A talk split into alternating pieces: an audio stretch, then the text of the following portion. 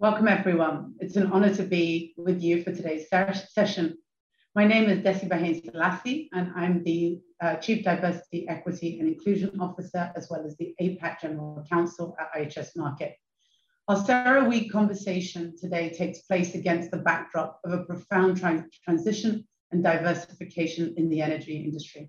And I have the pleasure of being joined by three esteemed panelists who will today share with you their insights and perspectives including uh, pioneering in-flight pilots in their industry that help to address, address the important topic of talent and recruitment.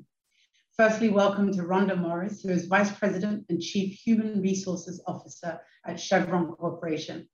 Rhonda has held several roles at Chevron since joining the firm in 1991 and serves on a number of boards, in addition to that, including TechBridge Girls, which champions equity in STEM education.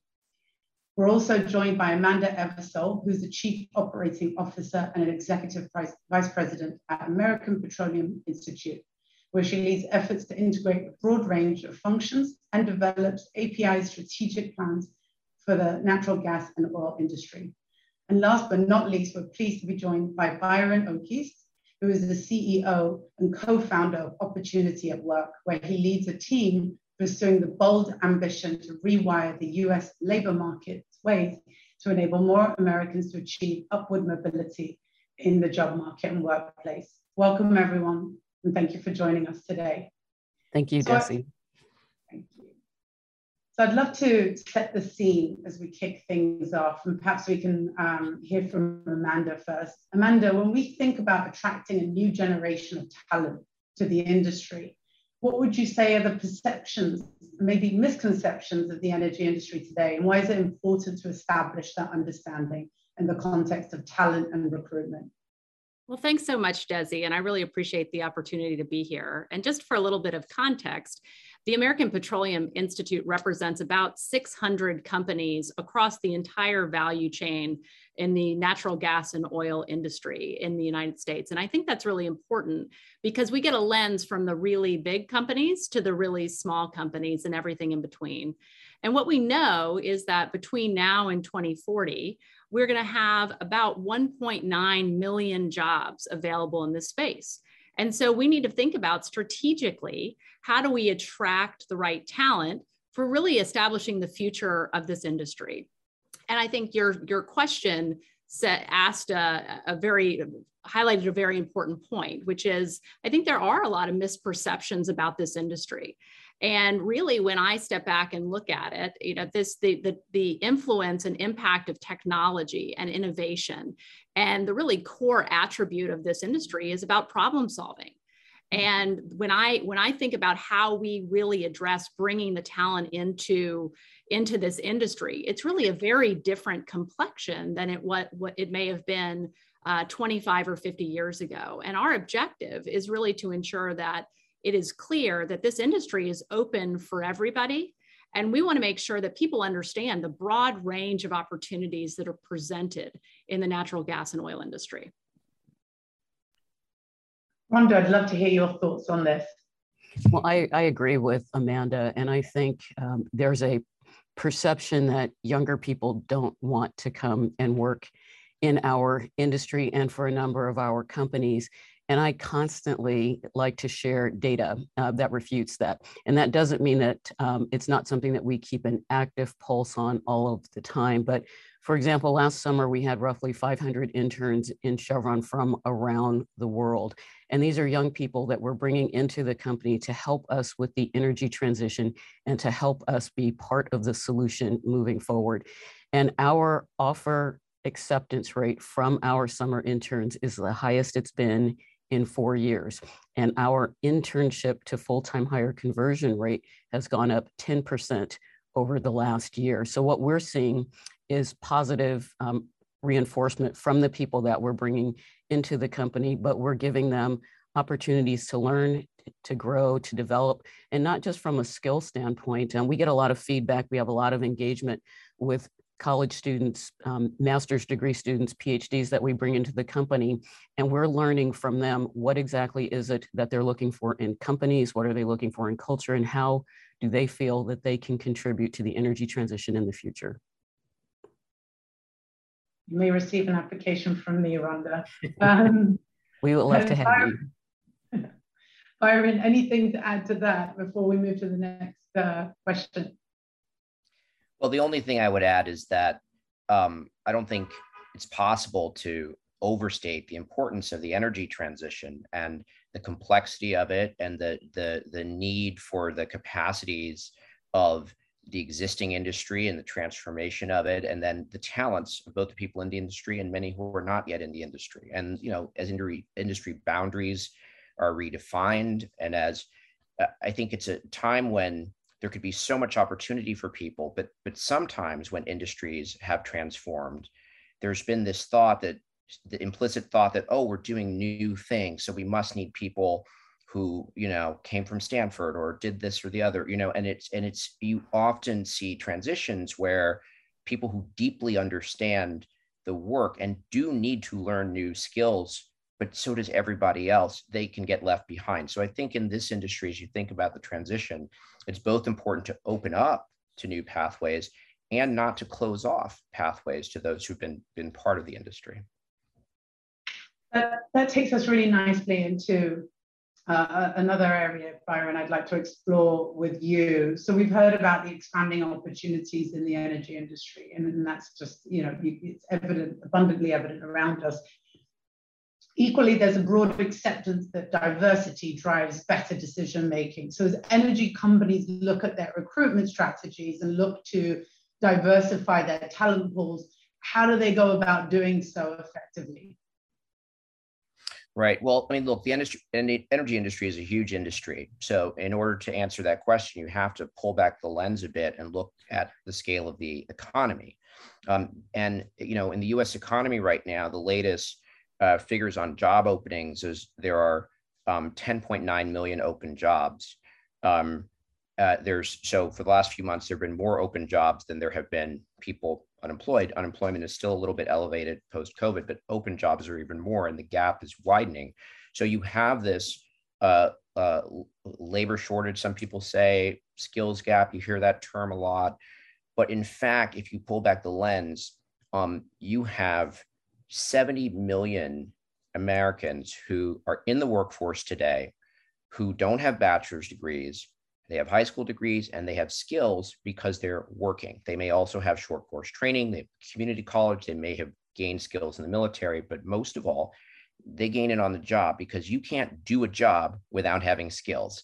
And we, you just can't. And so, and it turns out that a lot of jobs that aren't that well paid actually do demand a lot of skills. And a lot of the skills those lower paid jobs demand are maybe not the entire skill set, but an enormous part of the skill set that higher paid jobs demand. And in fact, you have 30 million people just pre-COVID in the US who in, are in this category. They are, we, we talk about them as being skilled through alternative routes.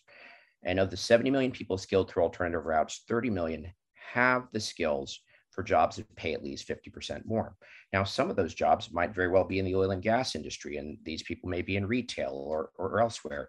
So when you think about um, the demand for those 1.9 million new jobs that Amanda mentioned, um, we shouldn't just be looking to universities and you shouldn't just be looking to poach them from other you know energy companies because by the way poaching might help you but it doesn't get it doesn't help net out to any benefit to the 1.9 million um, and you know you could poach them from your suppliers but then what are your suppliers going to do? So you, you've really got to open up pathways. And so i think my main message is for an industry uh, that has this much of a need, both to add talent and to diversify talent, it is incredibly valuable to look to this group of people who are skilled through alternative routes, stars, skilled through alternative routes, and, and to actually figure out where are they, which skills match, um, how do we meet them where they are, how do we give have create ways for the industry to understand who's ready to get started and and maybe to step um, take it a step at a time. It's not that you're going to hire people necessarily into your upper ranks, but there are pathways and people have skills. They want their learning. They're willing to learn. They want that to lead to greater earning. And within with an industry that has these opportunities, I think there's a wonderful moment. And in, and when you talk about diversity in every dimension, this is an incredibly important thing because you need to think hard about putting a degree screen. When you say no one that doesn't have a bachelor's degree need to apply for this job, you are ruling out 80% of Hispanic Americans, you're ruling out almost 70% of Black Americans, you are ruling out almost 70% of rural Americans of all backgrounds. And I don't think that's what this industry wants to do. It's I definitely don't think it's what it needs to do. And so I think there's a real opportunity as we you know move to this to this energy transition as we try to fill those jobs to really open up the pathways to stars or skilled through alternative routes. I think that's really interesting, Byron, and I can draw parallels in tech and finance actually, where this sort of enlightened uh, approach would do well.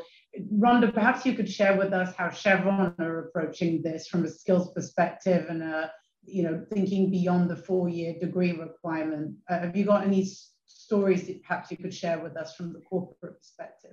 Well, I would be happy to. And everything that Byron just outlined is part of the reason or part of the reasons we are really excited to explore the opportunity to work with him and with his organization. But before I answer your question, I want to take a step back and just um, remind everyone of something we really don't talk about a lot, but that's been true in our industry and specifically in Chevron for quite some time. And that's the fact that we have historically, as an industry, had very good paying jobs that don't require college degrees. In fact, 23% of our workforce in the United States are in what we call an operator and mechanic job family. And these are jobs that um, include um, welding, they include pipe fitters, boiler makers, electricians, instrument analysts. And these jobs have been around um, for, for quite some time. In fact, the average salary for our O&M population in the US is $98,000 per year. And that's, that's a, I think that would fit in the category of a good paying job um, that doesn't have a degree requirement. So not only have we historically had these positions, I anticipate we're going to have more of them. We talk a lot about the energy transition. There's also a transition with how we look at and how we define um, talent and skills that are required for jobs. And in addition to this existing complement that we have, I anticipate we will have more. And what our partnership with Byron's organization will do will cause us to be introspective and really question um, longstanding paradigms of whether or not we need um, we really need the degree requirements that we have for some of our job families. And we're in the midst of doing that right now.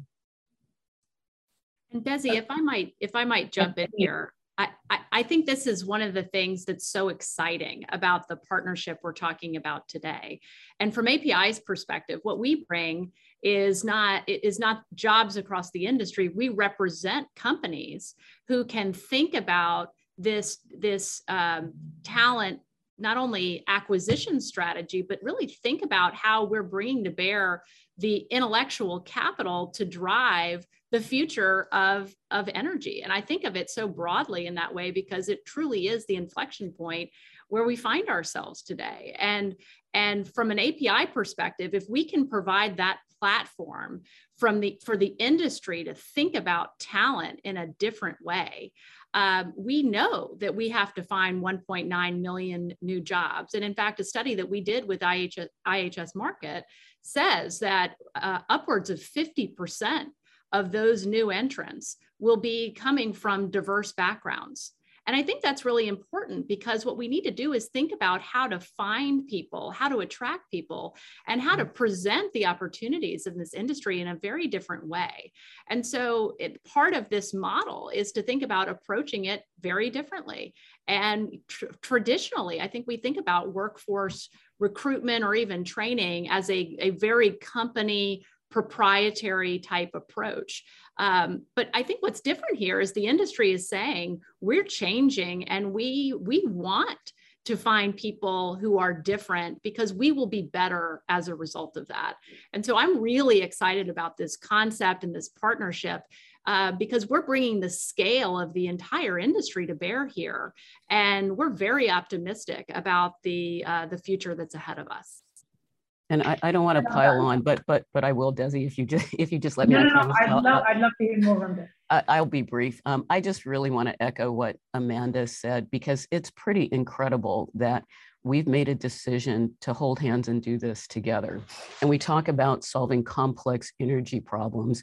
And what I've learned over the last, and I've been thinking and being and been pretty reflective about how do we solve diversity challenges in companies. And companies tend to look at them through their own single lens of the challenges I have, for example, within Chevron versus partnering with other organizations and trying to do this together. So it's not a singular effort.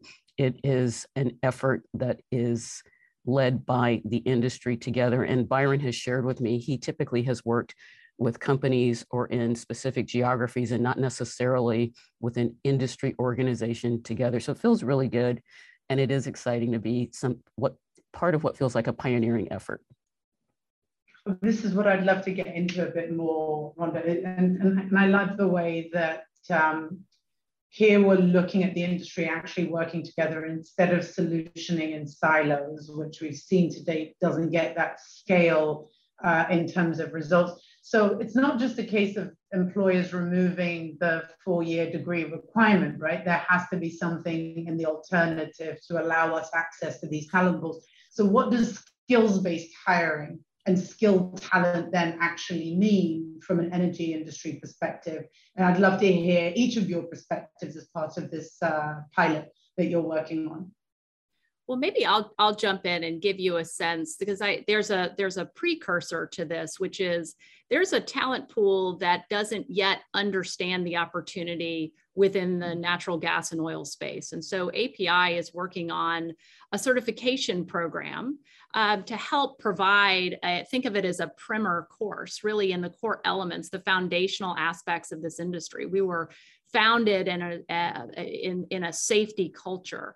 Uh, we need to understand the importance of the instrumentation that we use. We need to understand um, the, some of the fundamentals about how we go about doing our work. And so API is in the process of developing a curriculum that will really help across the across the scale of the industry, just lay some of those critical building blocks for talent to really understand and get a sense of whether or not this is something they want to explore more. The idea is that they complete this one semester course, they come out with a certification and and companies see that as an opportunity to extend entry level work apprenticeships externships internships. But it's really a signal that somebody has invested in really discovering opportunities within the industry.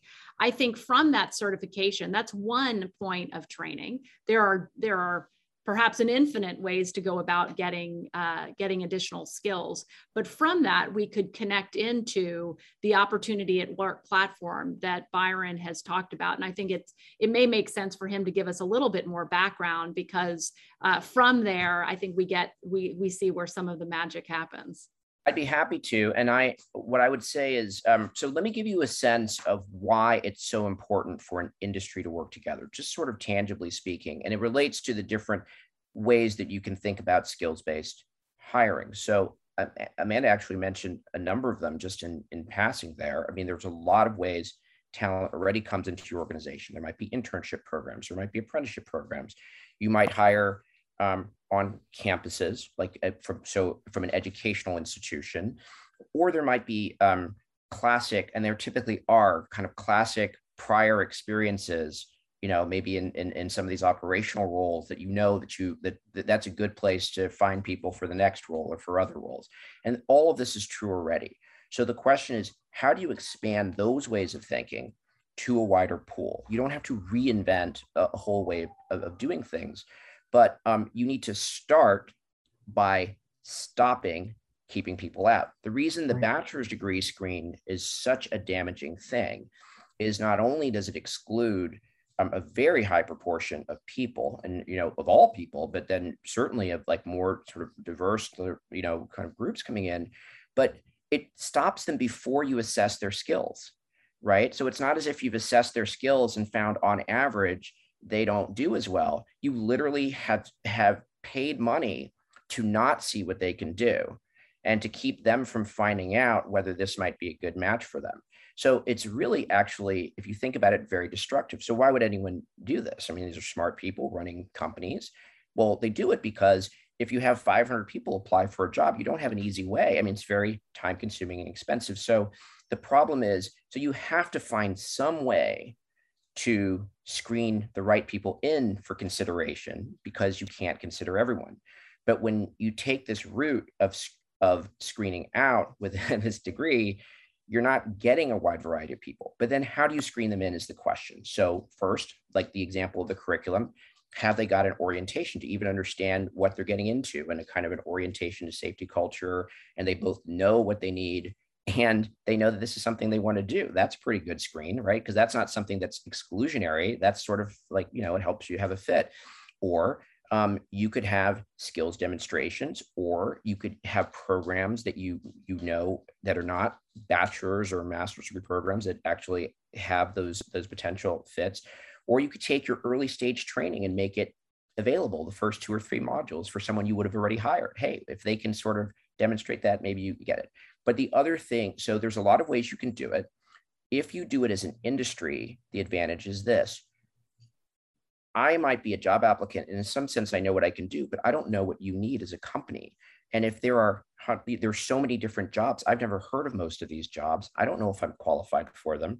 But if I show up and there's a bunch of different jobs that I might get to and learn. Like uh, the job I might be ready for is a job I've literally never heard of. And so if it's only one company for one role that I'm applying to, what are the odds that I'm the single best person for that job in that one company at that one time? They're not very high, not because there's anything wrong with me, but because there's one job and lots of people applying. But if you can basically have access to the whole range of jobs and find out through the tools that are created by the industry, you can do much better and then opportunity at work tries to excel to accelerate that we depend we certainly don't know better than rhonda and amanda and their colleagues in the industry what the exact skill sets are for the job they bring that knowledge and that demand signal if you will but what we do have is we have a database of for example of the exact skills distance between all the jobs in the us economy and every other job so in saying like where would you look at pools of people that you haven't looked at classically. If you can tell us what the sort of skills you need, we can say, hey, these are pretty close over here. And then you can look there. You might not have before. And those jobs might have a very different gender mix. There might be far more women like coming through those pathways than have historically come into a set of your jobs. There certainly could be far more African Americans or or Hispanic Americans. So there's there's a so there's all of those opportunities. And then the other thing we have is a database of 140 million job transitions over the last 10 years. So you can actually see how people move through the economy. And that's through a little bit of this jungle of the labor market with all these barriers. And you know, there's the story of the cow paths in Boston that, that that's where they then made the roads. It's a little bit mm-hmm. like that. Like people are, despite all the barriers, they're finding their way through, and we can see where it is and widen those pathways on purpose is incredibly powerful. So, because this is a market problem, you can't centrally plan your way to solving it. You need the demand signal and you need to see what's going on. On the other hand, it really is a collective action problem because if we all just optimize for our individual companies, you know, I, I predict that Chevron could win the poaching war for quite a while. but like if Chevron wins, somebody else loses and the industry doesn't grow. And that's the final thing I'll say about it that's so important for the industry. The right pathway for Chevron or might be someone who has been in the industry in another company for five years. But if no one can get into their that job in the first place, right, then then it's a zero sum game. So it, it this is I think there's I'm very excited about the potential. We do tend to work with groups of companies that works better, but to work with an industry that has such a wide variety of jobs, that has so many sort of specialties and subspecialties, and as Rhonda mentioned, a tradition of having very responsible, very skilled jobs that don't assume the need for a bachelor's degree. I, I, I'm, I'm excited at the progress we can make together. Byron, one of the things that just jumps out to me is just to summarize what you said is just if you can see it, you can be it. And yeah. I think part of what we're trying to do is bring that that transparency and bring bring the the opportunity uh, from the industry to bear you know what skills do i need to acquire in order to make myself a viable candidate for one of these jobs to, that pay twice on average um, for for what other roles in non uh, non degree uh, fields may hold. I mean, that's who doesn't want to make twice as much money. Most people can, do, in my right? experience. Yeah. And look, this is a very forward way of thinking about matching talent based on skills rather than an assumed pedigree based on you know traditional uh, attributes like uh, degrees and, and, and, that sort of thing. I really would love to hear then, Rhonda, from your perspective, you know, for the MNCs, for the energy companies to change their mindset. How, how is that looking internally at Chevron and, and amongst your peer group when we think about the, the that skills-based assessment? So this is, um, I think I mentioned earlier, this is the time for us to really challenge long-term and long-held paradigms. And I'm pretty pleased to admit as a company and as even our executive leadership team, we're being pretty introspective. And earlier this year, we made a decision to remove, um, and I'm going to start not necessarily with degrees, but with grade point average requirements. Chevron has long um, been pretty prescriptive of what schools we, we will go to to recruit talent. We've been very prescriptive about uh, grade point average requirements, and they're usually pretty high. And this year we have um, done pretty thorough assessments of where we're recruiting, where we're looking at talent. We have as part of our racial equity plan uh, a stronger partnership with historically Black colleges and universities. We've partnered with them for many, many, many, many years, but we're looking at how do we manage these relationships differently to drive different outcomes and bring in more diverse talent into the company. But the big decision that we made um, that has challenged a long held paradigm is to remove GPA requirements from candidates that we look at. And that might sound simple, but um, simple is hard. That was hard for us, but that's the beginning of a cultural shift. The pilot that Byron's organization has in Northern California right now, we have some positions included in that pilot that were traditionally roles that had degree requirements. And I believe they're IT positions. But again, um, I would be, it would be disingenuous to say that these are easy conversations and we're just making this shift very quickly of, oh, this job requires, uh, historically required a degree and now it doesn't. We're thinking long and hard and deeply about why we've done what we've done in the past and really asking the question, does this position really require the degree that we assigned to it in the past. The second thing we're doing from a skills standpoint, we have a pretty extensive digital academy and technology, and we spend quite a bit of time looking at what types of megatrends will impact the industry and which and which ones will impact our company. And technology is number one on the list rapidly changing technology. So, in addition to changing how we bring people into the company, we've got a dedicated investment in how we continue to upskill them.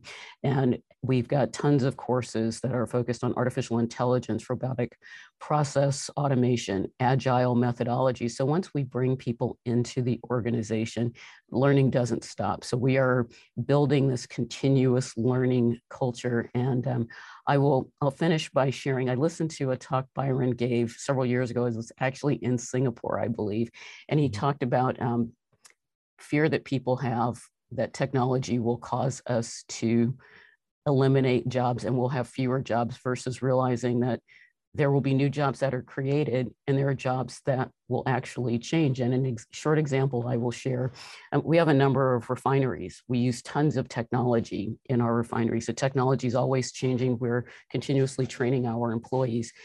And I've spent time working in a number of our refineries, but in, in the past, um, a piece of equipment that needed to be inspected would be inspected by a person who walks, rides a bike or drives throughout this huge plant to go inspect this piece of equipment.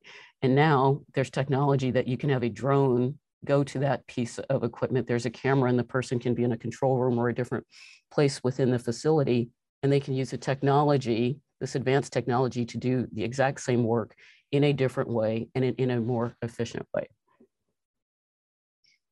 I um, I'm really excited by everything I've heard, and I'm uh, expecting and anticipating that many of our audience will be thinking about their own journeys and thinking about everything they've heard. So, perhaps from each of you, we could hear what advice do you have for organizations that are considering removing these higher education qualifications, or at least moving towards this alternative path that we've heard about in skills based hiring? And how does one even begin that process? How does one persuade a leadership team that knows that it always has been done one particular way to change and to adopt a new way. So perhaps I'll throw that out to you, Amanda, and then we can move to Rhonda. Yeah, I think it's a great question. And I, I first started the business imperative, right? We have we have a growing number of opportunities uh, in terms of employment within this industry. We have an aging workforce, and we know that we're going to need new skills, not just to replace the jobs that exist, the jobs of today, but we know that the jobs of tomorrow are going to be different. And so, from a perspective of just simply, we need to have the workers in order to conduct our business effectively and efficiently. That's the baseline business predicate. I also think uh, of, I'm, i tend to be a glass half full person. I also think about the opportunity, which is we are an at an inflection point within our society. And I think asking, uh, challenging conventional wisdom, asking why, why does this degree requirement hold? Do we need this going forward? And I think if the net result is that we may do be able to do things differently and expect a different result, and that might accrue to the benefit of a more diverse workforce, a more efficient workforce, an ability to bring in different skills in order to meet the changing needs of this in- industry. We are, of course, going through a transformation as we think about in, uh, energy writ large. And to me, I think about that as one of the greatest opportunities for uh, to, to think about it on the flip side if we were to say let's just enjoy the status quo i think just clinically looking at it from a business perspective i don't think we can uh, we can expect the same outcomes that we uh, in order to meet the demands of the future so to me it's a pretty clear straightforward business imperative Rhonda? So I'll start by stating the obvious. We are a very complex industry and we solve very complex problems. So I would say three things. Um, I, collectively, we need to think differently. Um, we need to learn, number two, we need to learn from others. And number three, we need to collaborate. And what we've seen over the last, uh, Amanda, I think it's been 12 to 14 months that we've had this coalition together, is that we're doing that. Um, we haven't partnered on anything of this size or scale ever. And I will give a shout out to Parker Drilling. Um, Byron and his team have come in and talked to us a couple of times. And every time he does that, his, his phone starts ringing or he starts getting emails or, or calls or contacted. And, and Amanda mentioned the breadth of size and scale of API memberships. So we've got the majors, we've got our suppliers, we've got our partners, all of whom are willing to kind of hold hands together and help solve a complex talent challenge that we all have on behalf of the success of the entire in industry and to help with the energy transition collectively.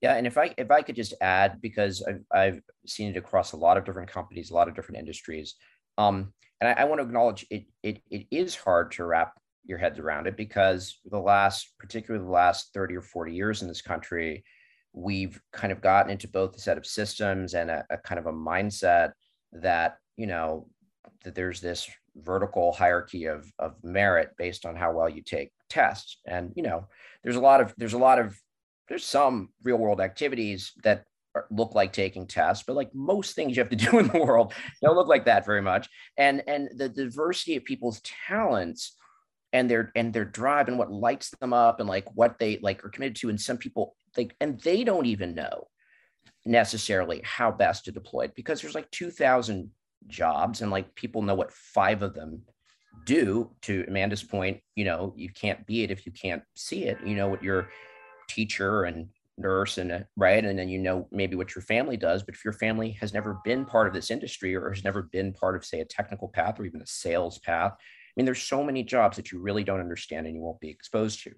but people are problem solvers. So much of the dialogue about people, particularly people who don't have, you know, advanced degrees, are like, we talk about like their problems, but they're not. They're not problems to be solved. They are literally problem solvers. And we work is solving problems.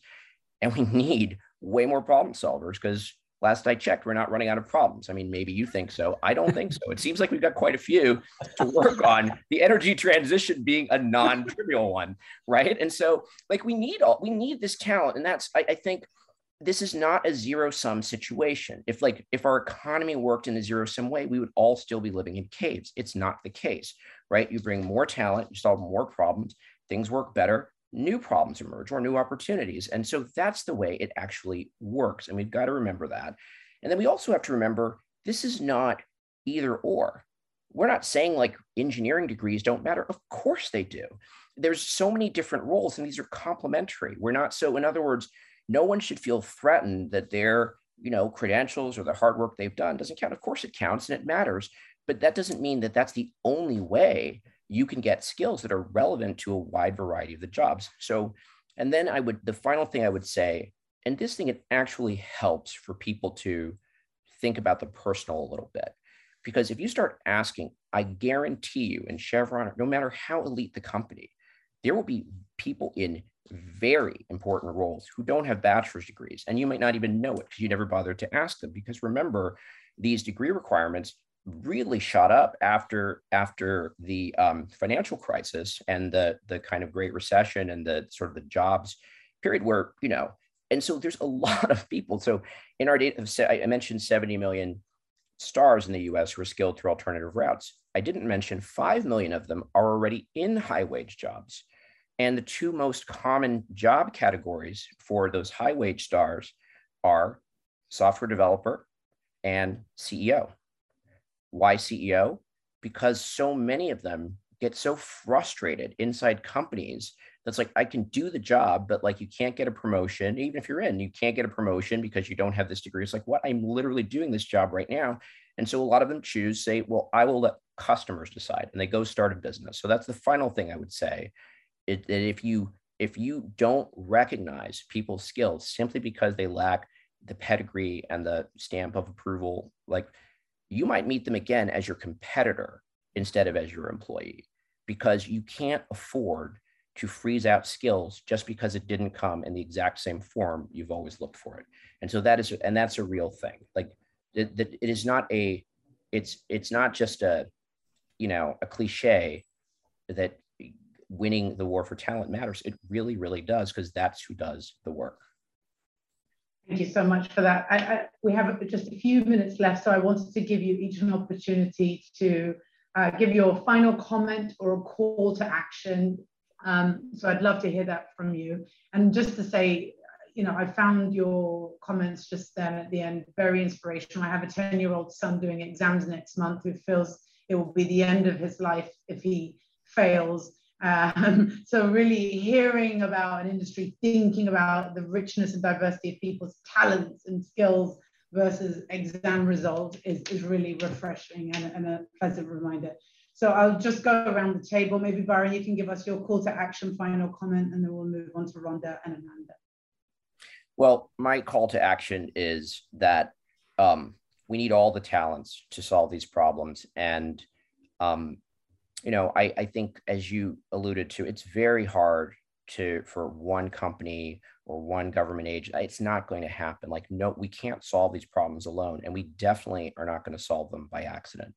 The way to solve them is working together and doing it on purpose. And so I'm very happy that we've, you know, got this partnership to to really make that happen in, you know, some of the most important uh, parts of, of, of the economy and, and, and places like like Houston that's incredible diversity in every respect and and also that the industry in places like Houston will welcome others too, like other industries, other companies. It, it will get the snowball rolling because again, it's not a zero sum game.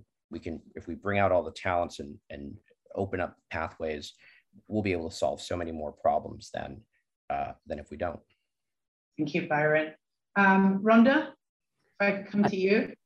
I think I would talk about what we started with, which were perceptions of the industry. And again, a reminder that this is an industry that for a very, very long time has employed people in good paying jobs who didn't have degrees. In fact, my grandfather worked for Exxon. He did not have a college degree. He worked in their Baton Rouge refinery.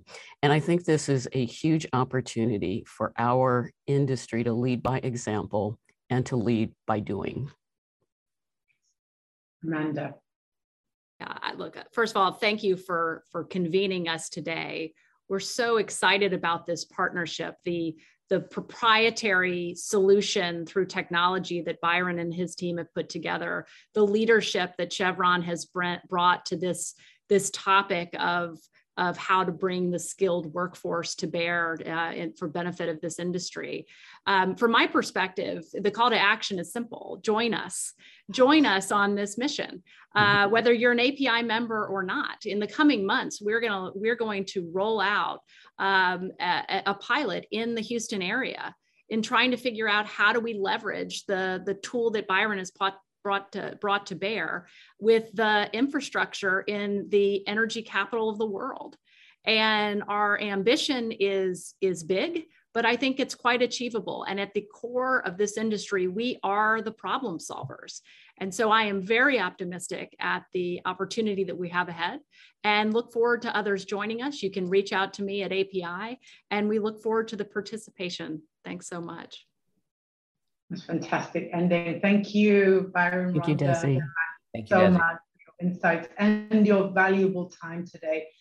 I, for one, have really taken a lot of notes to reflect on. Thank you also to our audience for joining us. There will be more to come on this topic in future CERAWeek conversations. So please watch the space. Thank you. Thanks, everyone. Thank you. Thank you.